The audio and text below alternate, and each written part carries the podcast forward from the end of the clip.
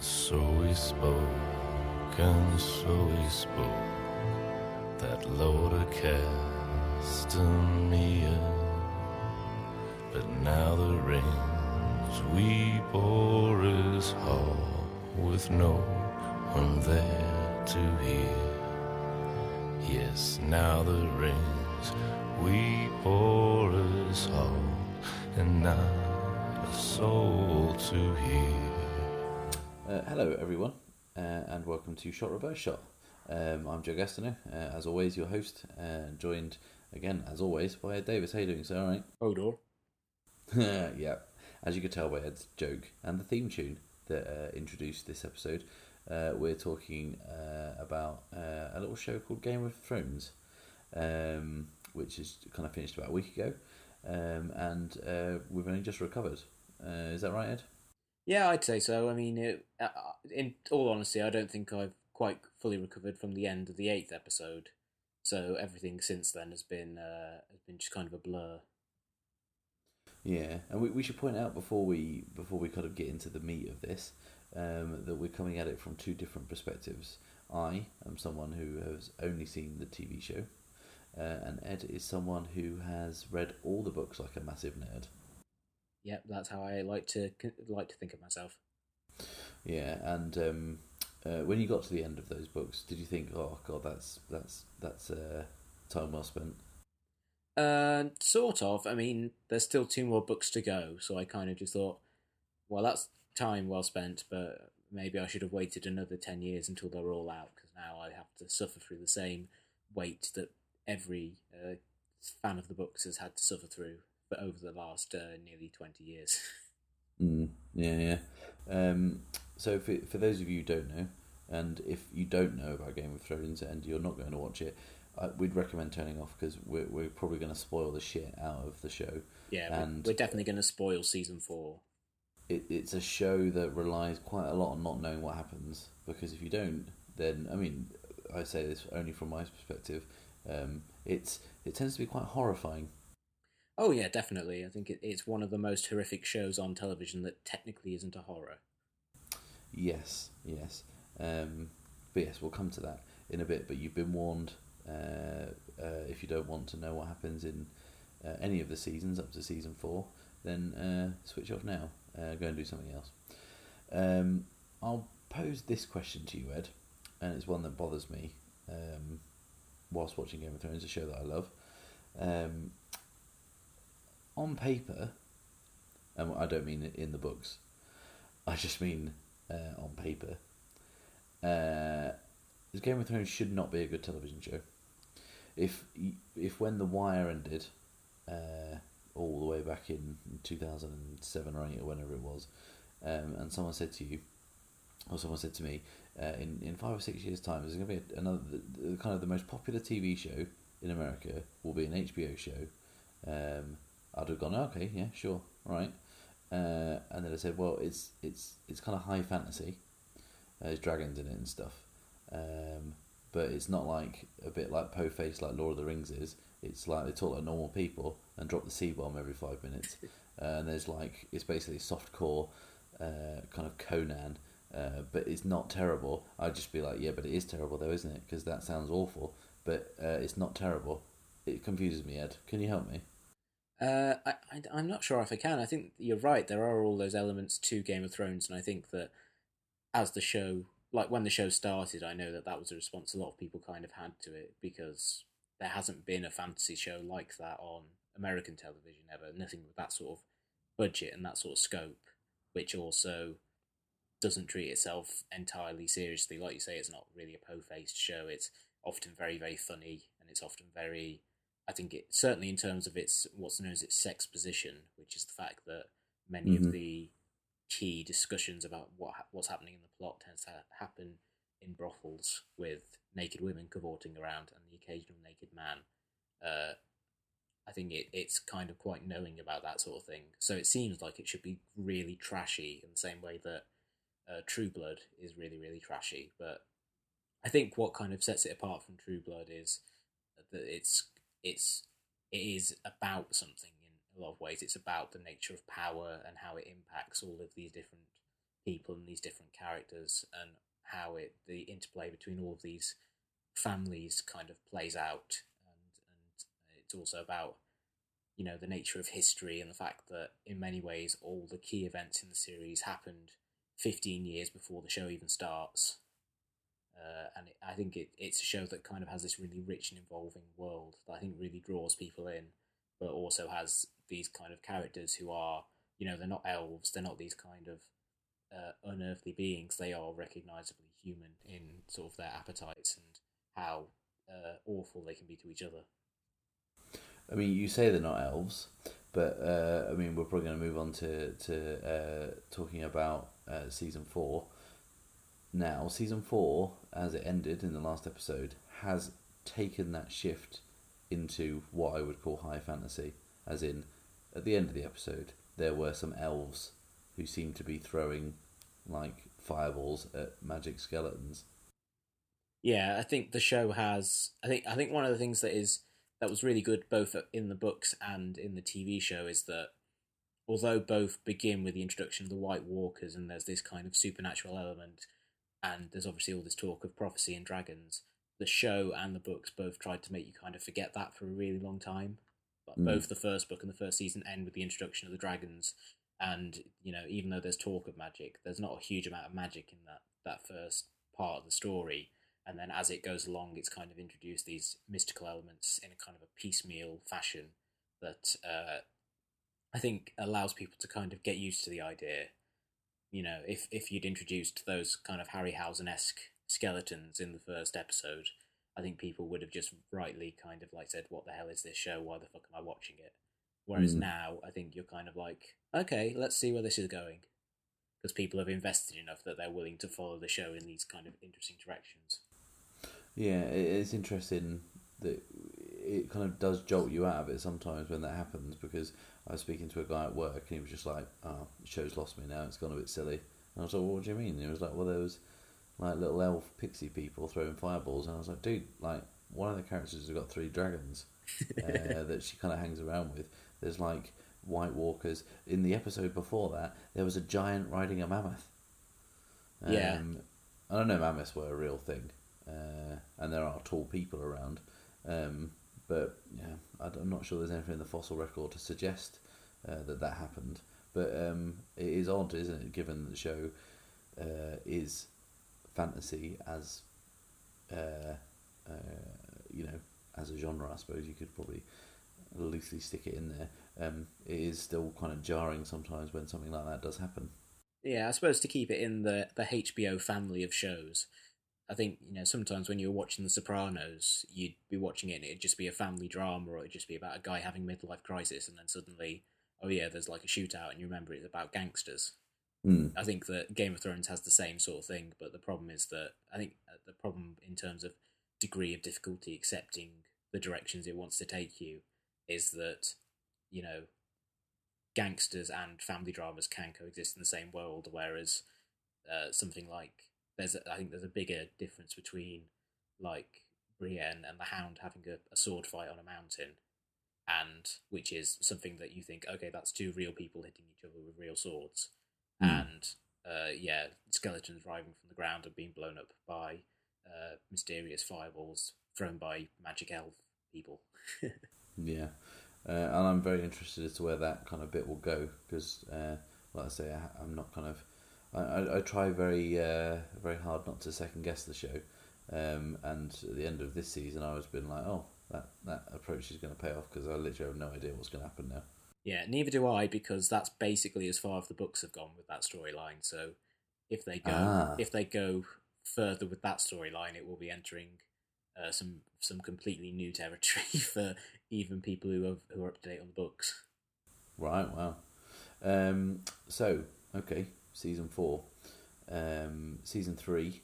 Uh, I, I think it's probably fair to say that Game of Thrones begun quite quietly. I mean, season one kind of came and people were like, "Ah, this is better than it sounded," uh, which kind of uh, confirms my point about the show being not. It shouldn't be good, but it is. Um, and that's exactly how I thought when I saw the first season. I was like, "Well, that's not what I thought it was going to be," um, and it was actually pretty enjoyable. But you know, I could probably not watch the second season and not be too distraught. Second season built on that a little bit. Then the third season is what kicked it into gear, and the world was suddenly paying attention. Uh, the Red Wedding as a thing um, gained cultural currency, um, and season four had a lot of hype, a lot of expectation riding on it. Um, did it deliver? Uh, I think in some ways it did. I don't think that there were any episodes that were kind of as as amazingly constructed as as the Red Wedding episode, The Reigns of Castamere, was purely because I think there with that episode, it was it wasn't just that you know it ended with this great moment. It was this great building of kind of unease and tension over the course of like forty five minutes, and then suddenly everyone starts dying and it's really horrifying. But even up until then, you're really nervous. You're uncertain what's going to happen, and uh, I think that there were no there were a few episodes this year that that kind of had that consistency throughout their running time, but there were lots of kind of great character moments and lots of really spectacular and in one case really fucking disgusting scenes that that really kind of carried the day for me. And I think that while it probably wasn't the most kind of thematically consistent episode uh, uh, uh, season, I thought it was probably the most kind of purely enjoyable. Um, it, yeah, it, it, was a lot of fun. They they kind of um, uh, brought people into the show um, and then dispatched them relatively quickly. But um, I, I mean, let's not be around the bush. Talk about Oberyn here. Um, uh, I think. I mean, obviously, I didn't see it coming. What was going to happen? I mean, I knew some, something bad was going to happen because it's Game of Thrones. But um, um, they kind of had built. They, it felt the end of season three and the Red Wedding and all that kind of stuff felt a little bit like um, season three of The Wire, where they kind of round up the Barksdale stuff. Like that storyline of this, you know, this uh, the Starks um, is kind of gone now, and then we're going to move on with the fragments of, of the characters that are left over. Whereas season four, I kind of felt like it was anything goes. They brought in Oberyn, and you think, wow, what a cool character and then eight minutes, uh, eight episodes later, you know, they're scraping his brains up off the floor. Yeah, I think, I, I think it's that one uh, is really interesting in terms of the show in general because one of the things the show does really, really well is I think it, it's really good at wrong footing its audience. Mm. And I think Oberon came in at just the right time because he was such kind of a, a big character for pretty much the entire season. And then and I don't think off the top of my head that the show has done that, where it's introduced a character and made them out to be a really big deal, and then just kind of dispatched them in a really kind of shocking, sudden way. Except for obviously sort of Ned Stark in the first season, but that was that was kind of a one-off. Otherwise, it kind of takes a really long time to get around to killing these characters, and uh, I, th- I think he was someone that people were so kind of enamored with because he was this really cool uh, bisexual uh, Inigo Montoya character, and that people really wanted to see him kind of triumph because he was so charming and he had such a righteous fury. That mm. to kind of see it, and obviously his fate was tied into Tyrion uh, not being executed.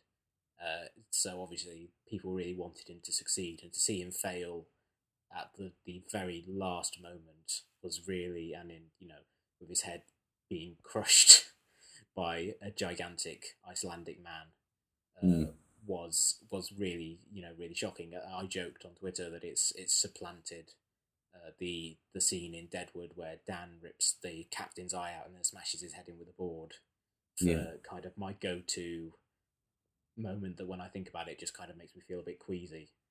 Yeah, I mean I'm I've got a fairly I'm a kind of a, a, strange case in that I have a very weak stomach for real life uh, carnage. I think if uh, I kind of cut my finger off, I'd, I'd probably, you know, or even if I cut my finger, not even off, I'd probably faint. Um, but I can, I've got quite a strong stomach for, for stuff that's, you know, obviously not real. But even that, I was just like, oh, oof. do you know what I mean, dude? Seriously, that's unnecessary. Yeah, it was so sort of gooey and disgusting, and also because I think it, they do that that thing which is is great in kind of any sort of prosthetic horror, which is they show just enough of it to kind of plant the image in your mind, but don't linger on it so you can kind of see the strings. It cuts pretty much straight away to just everyone around being completely horrified. Yeah, which I think goes and then it goes a long way to kind of suggesting how awful it is.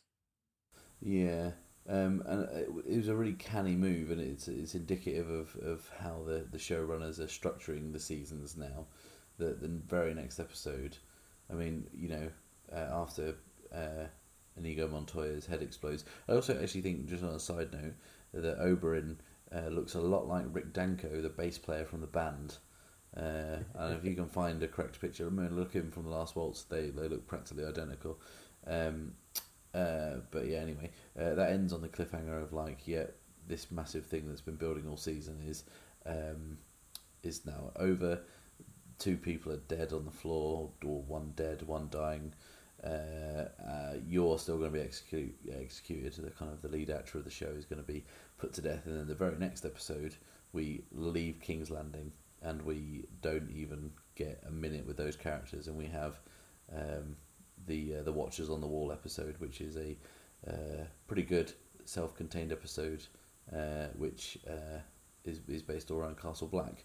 And again, that's the the, the showrunners wrong footing the audience once again, but doing so in a way that means they're not having to cram every single character into every single episode. Yeah, and I think that that also you can see that in how they structured the season by having Joffrey die in the second episode because uh, to get into kind of the, the structure of the books, this season was basically the last 300 pages of the third book in some ways, because the third book, two thirds of the way through, you had the Red Wedding, and then the last 300 pages, you think, oh, that's going to be the, the big event. And then suddenly, the next 300 pages, you have Joffrey dying, the attack on Castle Black, and Stannis showing up, uh, mm. Arya leaving for Braavos, uh, Tywin, uh, Tywin being shot on the lav, uh, mm-hmm. You know, you have all of these things kind of happen, and and obviously, uh, it would have been insane if they had tried to cram like all of that into the end of last season. Um, so they rightly decided that there was enough stuff in there for a whole season of television. But mm. because of where they chose to end it, it meant that you know the second to last episode last year was the the Red Wedding, and I think over three seasons they convinced people like audiences that uh, haven't read the book that the really big like uh, world shaking event of the season is going to happen in the second to last episode. Because Ned died in episode nine in the first season, then you had Blackwater in the second season and Red Wedding, and so I think people were like, okay, so we're settling into the new season, stuff's going to happen, but there's not going to be anything like huge, and then suddenly, oh, the like the main villain of the show, the show, the character that everyone hates, is kind of clawing at his own throat and dying on the floor, um, mm. I think that did, you know, I, I was uh, watching that one live and I did just kind of tweet it at the time, and this is when Twitter loses its fucking mind. Mm. Because you could really see just like the reactions of people just being like, oh my god, I can't believe the show is doing this so early in the season. And, I think that is another example of them really kind of toying with their own structure and with their audience. Um, do you think that like it's the way that Game of Thrones is going now, it didn't necessarily start this way. Um, it's kind of moving away from telling stories episodically and essentially just trying to weave all of these narratives through. So, in, in essence, a scene is basically a shortened kind of mini episode in a way. Uh, yeah, I, I, mean, I, I read an article by uh, Todd VanDerWerff of the AV Club, which made that argument. He described it as uh, the season as a a, a mixtape in that mm-hmm. each episode had these like little moments dotted between, and each individual scene kind of had to ha- it felt like it had to have a big moment or a, a thing for a character, but that if you actually tried to say, well, what was this episode about? What was the theme of this episode? What did it kind of say about the characters? That was often really kind of uh, it, it kind of wasn't very coherent. Not in a bad way. It was still very entertaining, but you kind of got the sense that after the third season, which kind of did that really well, uh, they they they've kind of accepted the fact that the books themselves become less kind of focused past the third book or uh, past the Red Wedding, and it becomes more about just following these different characters as they go through all these different stories, and so they have to kind of play to the material, which is that it has lots of these really strong moments that don't necessarily kind of connect to anything bigger. So let's just make those moments as kind of impressive and, and fun and uh, it's kind of uh, memeable as possible. you know, because that Tyrion Tyrion's speech at the end of the Laws of God and Men, that became like instantly on YouTube. They were just sensation. It became a sensation. People were kind of posting that. They're posting remixes of it. The best one that I saw was one where he, when he said he wanted trial by combat, they just put in the Mortal Kombat theme tune, Mm. and then just had a, a a smash cut of all of the uh, various deaths from the series, and then kind of having different characters from the show being named as uh, as characters in the video game. Video game, and that's I think that's a the strength of that moment and moments like it that people could kind of think, yeah, I need to kind of if I disseminate this online, I can just have a viral hit because this moment is so powerful that I can kind of remix it myself. I think that that kind of feeds into what I was saying at the start with uh, the show that shouldn't be good. It's easy to overlook the fact that the writing and the acting, um, two things that you probably wouldn't think of as being, uh, um, uh, you know, trump suits for fantasy uh, adaptations, are actually very good in Game of Thrones. Uh, that's the thing that I actually noticed first in. Um, in season one is that they'd made a real effort to uh, not just bring in you know hammy uh, English thesps and just say you know try and wrap your tonsils around this and make it work, which is what they do in the Lord of the Rings films uh, quite often. Um, but they actually made a point of giving the actors good dialogue and uh, you know giving them good bits of business uh, every week um, to work with, and it and it and it pays dividends because it's you know it's a very very well written and very very well acted show. Yeah, I think the the one of the moments that really stands out for me in that regard was from uh, the Watchers in the Wall, which was an episode I I liked, but I didn't think was that amazing. Just because I think that as big a budget as the show has for television, I think it's it's always going to have the problem that you know its effects and its action will be impressive for television, which is like being the tallest hobbit. Mm-hmm. You know, it's like there are limits to what you can do just because of the time constraints, and and but it still you know it still did the best that it could within those constraints. But at the end of the episode, after they've been attacked, and Sam and John are, are walking, and John's going to go out and talk to Mance Raider, they're having a conversation, and then uh, Sam just kind of uh, you know is is saying that it's a terrible plan, and John just goes, "You're right, it's a bad plan. What's your plan?" And it's just that it's it's just a great uh, resigned delivery from Kit Harrington, and it's just such a, a a sharp bit of dialogue that just kind of makes you think, "Oh yeah, this is a terrible plan," but they're in. It really uh, gets across the gravity of their situation. I think what uh, Benioff and Weiss and George R. R. Martin are really good at is they can do these like really long flowery speeches, but when they need to, they can like get across their point in like half a dozen words, and it's it's just as impactful each time. Mm. The rhythm and the dialogue uh, reminds me of uh, Deadwood in uh, in Yeah. a lot of ways, and, and in, in the sense that, like I was saying about how um, uh, I'm go- I don't know why I keep using Lord of the Rings as, as the films, the Lord of the Rings films as a touchstone, but I'm, I'm you know I'm going to do that anyway. They they in the Lord of the Rings films they give Shakespearean actors terrible dialogue Mm. and try and get them to work it, whereas in Game of Thrones they give brilliant Shakespearean actors uh, you know, dialogue that kind of reads like Shakespeare. Yeah, exactly, and they and they do they they try and write to the quality of the actors that they have because they have assembled over over the, the the last four years they've assembled a hell of a selection of, of different people. You know, starting with Sean Bean, who was such a perfect choice for Ned, but they don't also they don't write kind of identikit dialogue for all of the characters, which I think is is a problem that the Lord of the Rings and certainly the Hobbit films have is that you know they it's very hard to differentiate between different characters because they all are written in the same voice, whereas here you know you know like a certain line feels like it would be said by Tyrion or by Cersei or by uh, Jon Snow. They're they're really good at just kind of writing in the voice of each character and making sure they all feel like distinct individuals. Um, going back to season four for a second, um, the whole season, uh, as much as enjoyable as it was, and, and you know the talking points from which there are many, um, the whole thing seemed really off because of a scene in I think episode three where it's pretty obvious that Jamie rapes Cersei, and it seems so out of place with what happens in the rest of the show. And I mean, again, I don't want to second guess the show because I don't really know where it's going, but I still can't get my head around the fact that it happened. Um, and there's been some controversy about it. The director himself said in an interview that he didn't think he was filming a rape scene. Is that right?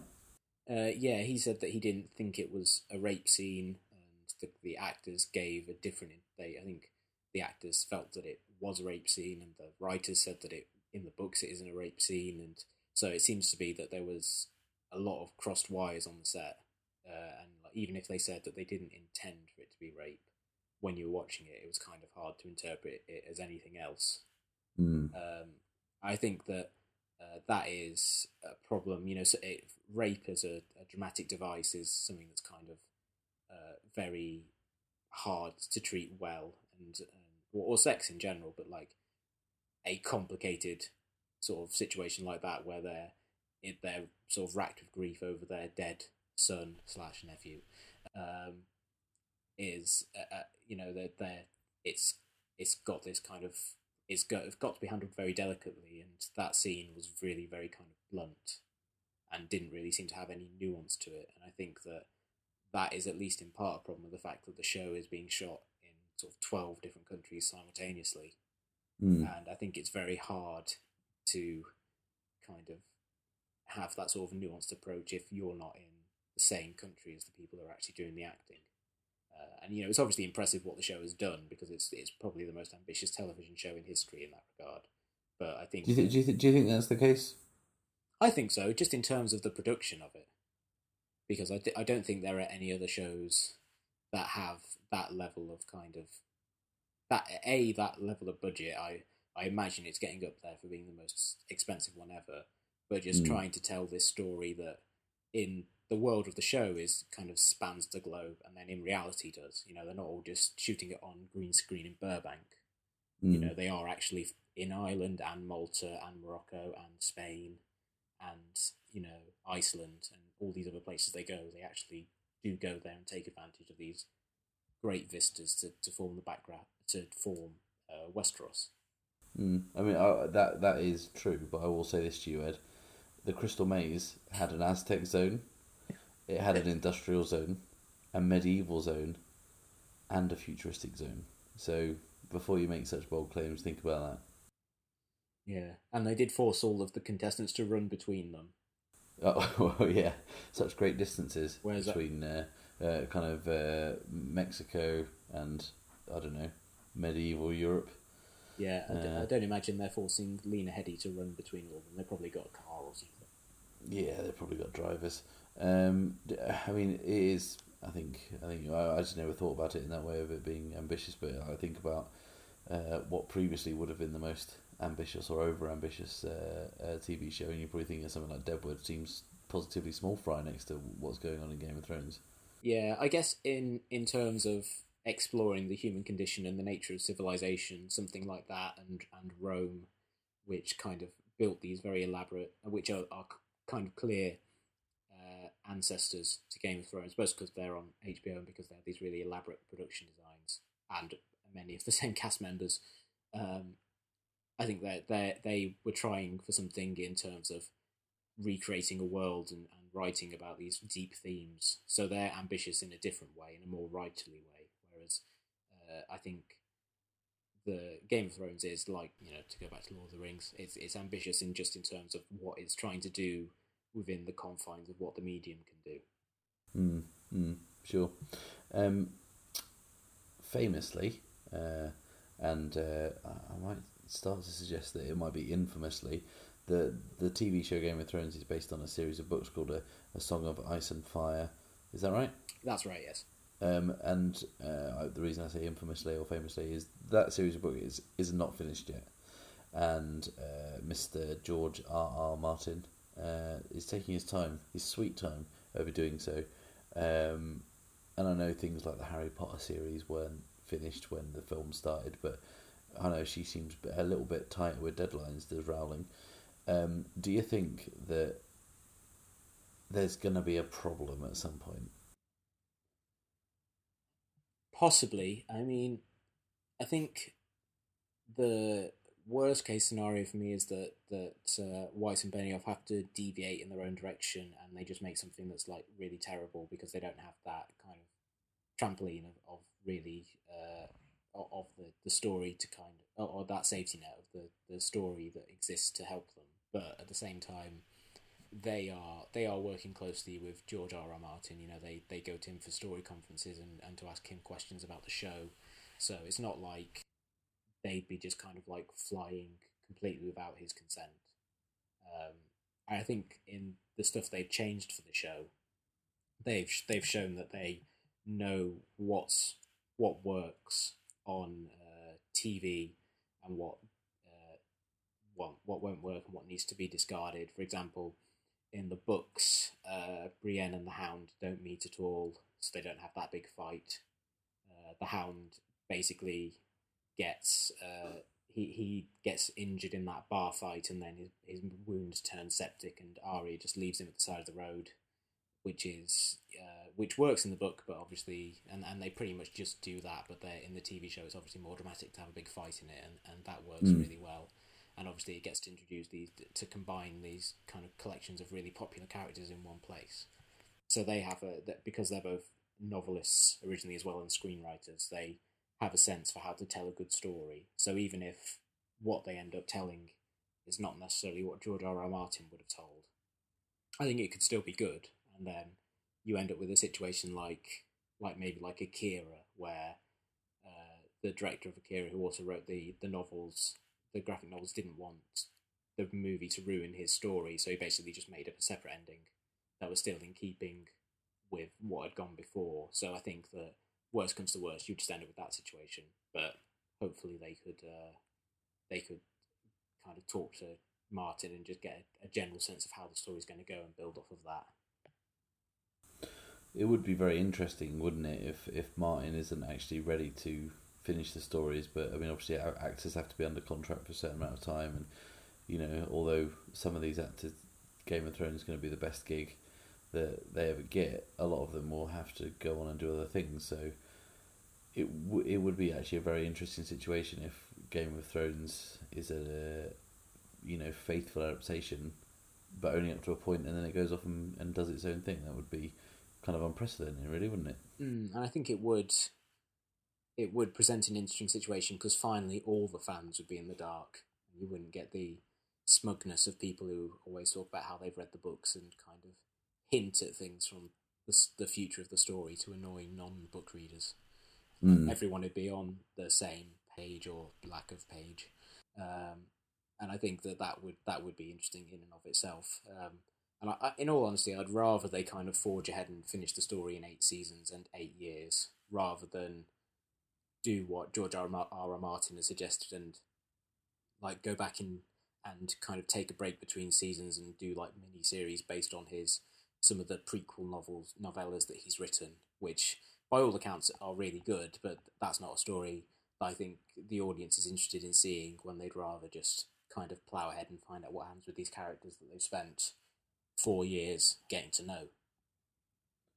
Um, are you surprised at um, Game of Thrones popularity? Um, and you know, a supplementary question: surprised by the fact that it's also critically so well received? I'm more surprised by its popularity than its quality, because like HBO have a have a really good track record. Uh, David Benioff and DB Weiss are both really talented writers. You know, David Benioff wrote The Twenty Fifth Hour, which is a really good book, and he also wrote the film. Uh, DB Weiss has written critically acclaimed novels. You know, so they're obviously really talented people, and it's got talented directors and crew and you know actors. So I would have been more surprised if it had turned out to be shit. Uh, the fact that it's caught on in such a huge way, I think, is testament to its quality, but also the fact that it has a. It's very, uh, it's very moreish. It's very kind of like a soap opera in some ways, like because it has these kind of outsized characters, and you know, it has sex and death and betrayal, and these really intricate plots. And I think that certainly in an age where people like to watch stuff on streaming and to buy the DVDs and binge watch them, that makes it kind of very compulsive to kind of get into and then see where the show uh, goes from there. Like you still have people now picking up the show, and the audience for it is just going to kind of keep growing exponentially, and it's reached a stage now where, by certain measurements, it's the most popular show in HBO history. So you know, it, I think it it's a show that can really only grow because as long as the quality stays up, uh, there's no reason for people to kind of tune out. Hmm. Um, does the sex bother you? We talked about um, True Detective and uh, uh, so the sexual content of True Detective being uh, uh, pun intended suspect, um, and Game of Thrones. Uh, I, I, I felt sometimes it was. Uh, uh, I thought, are they parodying this, uh, or is this just kind of indefensible? Yeah, I do find it boring. Like that rape scene really did uh, hang over the whole show for me, particularly in the last episode where uh, Jaime and Cersei just act, or in every subsequent episode where they just act around each other as if nothing weird had happened. You know, so something like that obviously hangs over me, and the the threat of rape kind of hangs over the show. But you know, I can, I, I think it's I think the idea of rape in the show is more justifiable by the fact that it's this really harsh, horrid world, and rape is a thing that happens happened in the Middle Ages and happens now. So it would be ridiculous to write a show where it didn't happen. You know, it, it might be kind of difficult to watch and to stomach, but it's something that you kind of have to accept because it's it's a really horrible and harsh world that they've created. But I think in terms of you know, like we say, the what's jokingly referred to as sex position, where it literally is like two two characters will be having a very serious talk about the nature of power and something that's going to upset the single the the upset the kingdom, and in the background you just have kind of models kind of lesing out with each other to be crass is it is like gratuitous, um, mm. and it does seem to be put in there for no good reason than to just be titillating. Uh, I think the show has gotten better with it as time has gone on, but certainly in the first season, I think they, they really overdid it with the sex. Yeah, I, I think that there was an episode this season. Uh, I can't remember which one it was, and there was a couple of overall um, that that didn't feature any nudity at all. And I remember the first one being on. I think it might have been somewhere in mid-season, and I was just like, "What's weird about that episode?" I can't quite put my finger on it. And I was like, "Yeah, there was no tits muff or bumhole. It was uh, it was quite an actually, and I actually thought I bet you couldn't trace through the uh, the show and pick out too many examples that didn't happen. And I was thinking, oh, that's kind of wrong, isn't it? Yeah, I think that one, Watchers at the Wall, I don't think had any sex in it. No, and there was one a bit earlier in the season as well that didn't, and it was, it's, you know, it's, uh, I'm not sure that's too correct that we should be able to be in a position to actually say that. Yeah, I think it's it it shows those sort of episodes do make you do highlight how just completely unnecessary a lot of it is. Like it's very rare that a sex scene in the show has some sort of narrative purpose. Uh, it's mainly it is mainly just there because I think HBO has a reputation as a premium cable channel that they have to have kind of nudity and stuff in it, and I think that hopefully as the show goes on, they'll kind of move away from that because other shows that have in HBO's kind of back catalogue have, have used nudity. I think uh, Deadwood was very good with the way that it used nudity, which was you know it was often in whorehouses and stuff, but it was often treated the the whores as sort of characters and people rather than set dressing. I think that's the the main problem is that a lot of the characters who do get naked aren't really anything other than there to kind of catch the eye You know, they don't have inner lives. Mm. Yeah. Um, where do you think? Obviously, you know where the books have gone, but where do you see season five going? Have we had any kind of details about kind of additions to the cast and who they've cast? Or uh, I seem to remember that early on, between season three and four, we we had a few names confirmed for people who are going to come in already. Is that the case for season five? Uh, we haven't had confirmations of casting yet, but we have confirmation of characters that are going to appear. Uh, and I think that what uh, part of the show is going to take place in the land of Dorne, which is where Oberyn's from. So we'll mm-hmm. meet his brother, who is the the the king of Dorne, and his uh, brood of uh, bastard children who are all Right. deadly, beautiful women. So I think uh, that will be uh, interesting, primarily because in the book, I think only really two or three of them are developed as characters.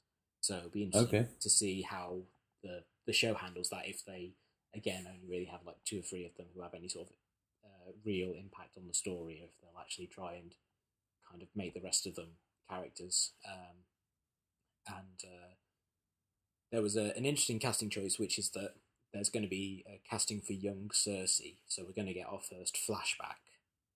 Oh, really? Yeah, which is the the first time the show's done that. Although in the original version of the pilot, which was shot by Tom McCarthy, uh, show favourite Tom McCarthy, um, hmm there was originally going to be a flashback to the Mad King and Jaime killing him, but they, they dropped that because I think they realised they had so much work to do introducing all the current characters, so it would be really difficult to uh, kind of keep having flashbacks. So I think it'll be interesting to see if they decide to use that as an opportunity to introduce more backstory to the to the show to make up for the fact that the uh, present story is kind of very rapidly running out for. Right. Okay. Um, I, I personally, from a from a non book reader's perspective, like to see a few things ironed out. One of which is Aidan Gillen's accent, uh, which has attracted a lot of attention, and I think people who don't know who Aidan Gillen is um, think he's putting on a really dreadful Irish accent, um, but he's Irish. Yeah, I think he's he's spent too long pretending to be from Baltimore and he's just forgotten. Yeah, I, ju- I just I just don't get uh, where it's because it seemed okay, it seemed normal in the first three seasons, did it? Yeah, it seemed more or less normal. I think it was it maybe wasn't normal, but it was consistent. Hmm. And as the show has gone on, I don't know if he's taking lots of jobs between his scenes where he's doing lots of different accents, but it seems like every episode he's found a new weird dialect to kind of draw from. But you know, Ti- Yeah. uh, uh, Peter Dinklage has a similar sort of problem, but he, his has settled down into accepting the fact that his accent doesn't sound like any accent of anyone ever. Uh, but at Yeah. least it is Tyrion's voice, and it will always sound like Tyrion. Whereas, uh, yeah, Aidan Gillen, I don't know what's happening with that guy. Mm, yeah, I'm also hoping for more people I know being in it. Um, uh, it's kind of a, a bit of a coincidence that the show is is cast by uh, Nina Gold, uh, kind of a renowned casting agent, but she cast a play that my wife was in, uh, at, um, Sheffield Theatres many years ago, and as a result, several actors from that play uh, have been in uh, Game of Thrones. Um, uh, playing ropey prostitutes, uh, I- mostly. Um, but I'm looking to see if anyone would land a, a slightly bigger role. And I do know one of the stunt crew uh, from Game of Thrones, which I have to say must be one of the funnest jobs around.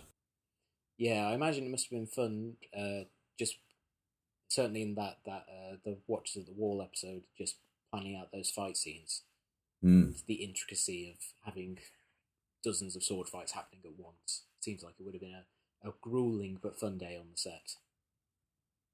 Yeah, there's also uh, geographically, is there an awful lot of uh, Westeros that we haven't kind of been to? Uh, I think the only places that they haven't shown us yet are, are Dorne, which they'll visit, and uh, Braavos, which is where Arya has gone to, and she has a, there's some fun stuff with her coming up. Those are the only real ones that haven't been covered so far. Right. Um, I, I, do you feel that, like in season four, um, what's her face? I have. I'll, I'll, I'll say this now. I have. I have a lot of trouble with names of people in, uh, um, in Game of Thrones. Uh, I call her Dragon Tits. Uh, I think you probably know what who I'm talking about. I forgot What, her name is. is Dany. Yeah. Uh, uh, Daenerys. Is that right? Yes, that's right. Yeah. Um, do you feel like uh, she got stuck in a bit of a rut in this season? Uh, that she she seemed to do the same thing quite a lot. Once that she'd taken the the place with the big pyramid, is it uh, Meereen? Yes. Uh, That she seemed to be kind of just her story seemed to be like, oh, isn't power great, but also a bit shit. Yeah, uh, that's that's just a problem with the books. The books kind of leaves her there, and it becomes all about the difficulties of, of ruling, and it's all about the the power struggles within the within the city itself, and all the different political organisations that kind of are arrayed either on her side or against her, which I imagine it will delve into more next season because there is a lot of that. There's a lot of kind of the corridors of power kind of stuff in the background, but uh, I think it, it, there was so much they had to get through this season that they kind of had to shortchange her, which is I think is a real shame because she's one of the one of my favourite characters, and I do like the ground that it explores with that story, but uh, it, it it's kind of just the way the, the, the chips fell this season is that they could only really do the part of that story that's the least interesting. Mm. Um, do you think, given Game of Thrones' popularity and and uh, its uh, uh, we're talking about you know when the scope increases, the you know it uh, it can only really become the best, the, the, the biggest and most impressive looking show on TV. Um, do you think that there's a chance that Game of Thrones could cross over to being a true blockbuster show in the sense that you know it's a huge revenue generator for HBO. They could afford to throw kind of infinite money at it in a way. Uh, I I think that they're always going to be limited by their subscriber base. Uh, Mm. HBO have a lot of subscribers, and because they offer a lot of they offer a lot of content. They offer the really buzzed about and critically acclaimed shows, and they offer lots of movies and stuff. So they they have a lot of of money to throw around. You know, they have they they they're a multi billion dollar uh, channel in an age where TV channels are really struggling and, and are losing revenue uh, by the bucket load. Um, I think the only thing that limits them is whether or not the uh, the buzz about the show translates into actual subscribers as opposed to lots of people pirating it, which I think is the in one on one hand is the thing that has led to its success. I think the fact that it's the most pirated show in history is why its audience has grown because people have downloaded it and thought, "Ooh, you know, that's really great," and and at a certain point, thought they need to uh, they need to you know actually pay to see it in decent quality and you know as it airs, or they have the buzz about it from these people who pirate it has caused people who already have HBO to check it out. Check it out. So I think piracy has played a big part in it. But unless Yeah. that transfers into people actually paying HBO, I think that there are limits on how much revenue it actually gives them. Yeah, I mean, and we're talking about uh, quite staggering numbers. Uh, I think didn't, didn't they say? I think I read somewhere that uh, we're talking about a million downloads of like the season premiere um, in the first twelve hours, uh, which volume is huge given the amount of viewers that watch it live or, or through HBO Go or whatever. Yeah, and the, the, the amount of viewers that do watch it has grown hugely since the first season as well. I think the first season averaged about two million watched it live, and this season eight and a half million watched it live. But when you factor in people watching it on demand in HBO Go, something like eighteen or nineteen people watched the show every week, uh, which is uh, in the world of pay cable is insane and but just in general of television nowadays, that's like that's unbelievably huge. And uh, like I say, I think it, it can only get bigger, and the only limit is whether or not HBO can can turn buzz into an increase in subscribers and then an increase in budget. Um, why do you think that HBO let that go to such an extent? I mean, is is it just a case of they really can't do anything about it, and the show has kind of caught on in such a sense that those numbers just reflect its popularity, or you mean they they they are kind of pretty lax about kind of multiple users using the same login and thing like that, aren't they?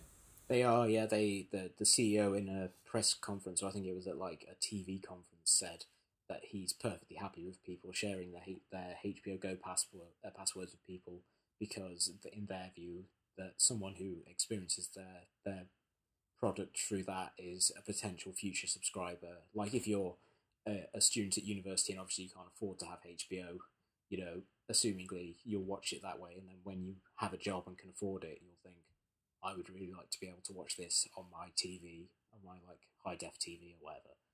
Uh, so I think it's a very forward thinking way of viewing it, but the the problem, the, the reason why they're able to do that is because they are a subscriber channel and they're not having to worry about piracy leading to losing money from advertisers. Because I think piracy tends to hit network shows more because obviously if you're not watching it live, the advertisers are gonna like not want to pay for your airtime. Whereas if you're already your shows are already paid for by a subscriber base, then it, I don't think they really care that much if you pirate it if it just generates buzz about their shows. Um, HBO did uh, change the you know they kind of shortened the gap um, in terms of availability between uh, US air date and UK air date, and I presume other territories air dates, um, to reflect that um, worry about piracy. And I think uh, the premiere season premiere was simulcast in, in America and the UK. That's obviously them responding to it. Do you think that Game of Thrones, and also Breaking Bad did it as well, in the sense that you know it aired in America and then it was available on Netflix in the UK within twelve hours or uh, ten hours? Do you think that those moves are things that maybe in ten years' time we'll look back and think, well, this is why we have everything available on one date? Yeah, absolutely. I think those are the, the signs of people who are of, of network executives who are fairly forward thinking and are looking at the, the landscape and saying, what can we do to kind of stay relevant and to fight this this thing that is has been stealing viewers and has stolen revenue from us. And I think there's probably more things they could do about it, such as you know the the idea that's been floated that HBO make HBO Go its own subscription thing, so you don't have to pay the higher subscription. You can just pay for it like a Netflix account at like ten or twenty dollars a month or whatever. Um, I think things like that seem more kind of for even more forward thinking and more proactive in trying to tackle that sort of thing. But they're probably several years away from it, and they're obviously doing well enough now that they don't really have to think about it. But I think the fact that they are kind of seizing on that opportunity says a lot about how their success has allowed them to take a step back and think, what can we do to improve this situation for ourselves? Which I think a lot of network television haven't hasn't been able to do just because they're so wrapped up in the collapse of advertising revenue and of viewership that they, they can't really think about the future. They're so panicked about the present. Mm, mm. Uh, it almost feels like we've we've talked about this uh, too seriously. We've we've used Game of Thrones as an opportunity to jump off and talk about all things like you know production budgets and and you know piracy and all sorts. Of, you know, I feel like this doesn't feel like I said.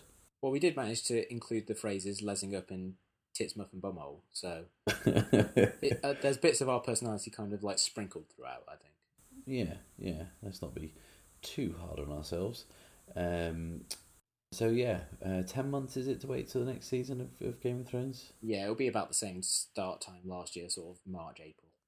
Right. Okay. So they'll be shooting it kind of t- like kind of towards the end of summer this year. Well, that's not far away, is it? Will they move into production that quick?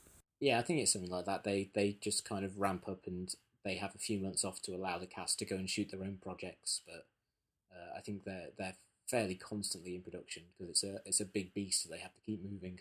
Is there anything else you want to add about Game of Thrones? Is there anything else we can talk about?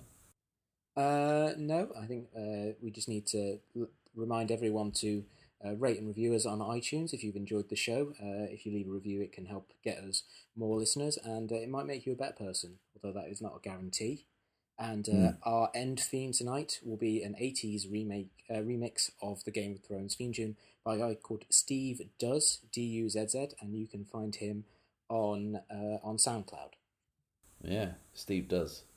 That's that works on two levels. That name. I see what he's done there.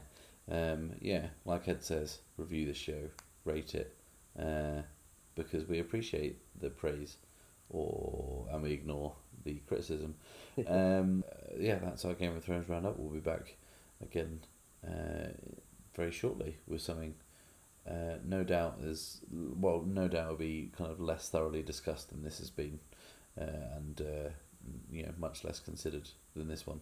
Um, so until then, it's goodbye from me. And goodbye from me. Yeah, goodbye from me.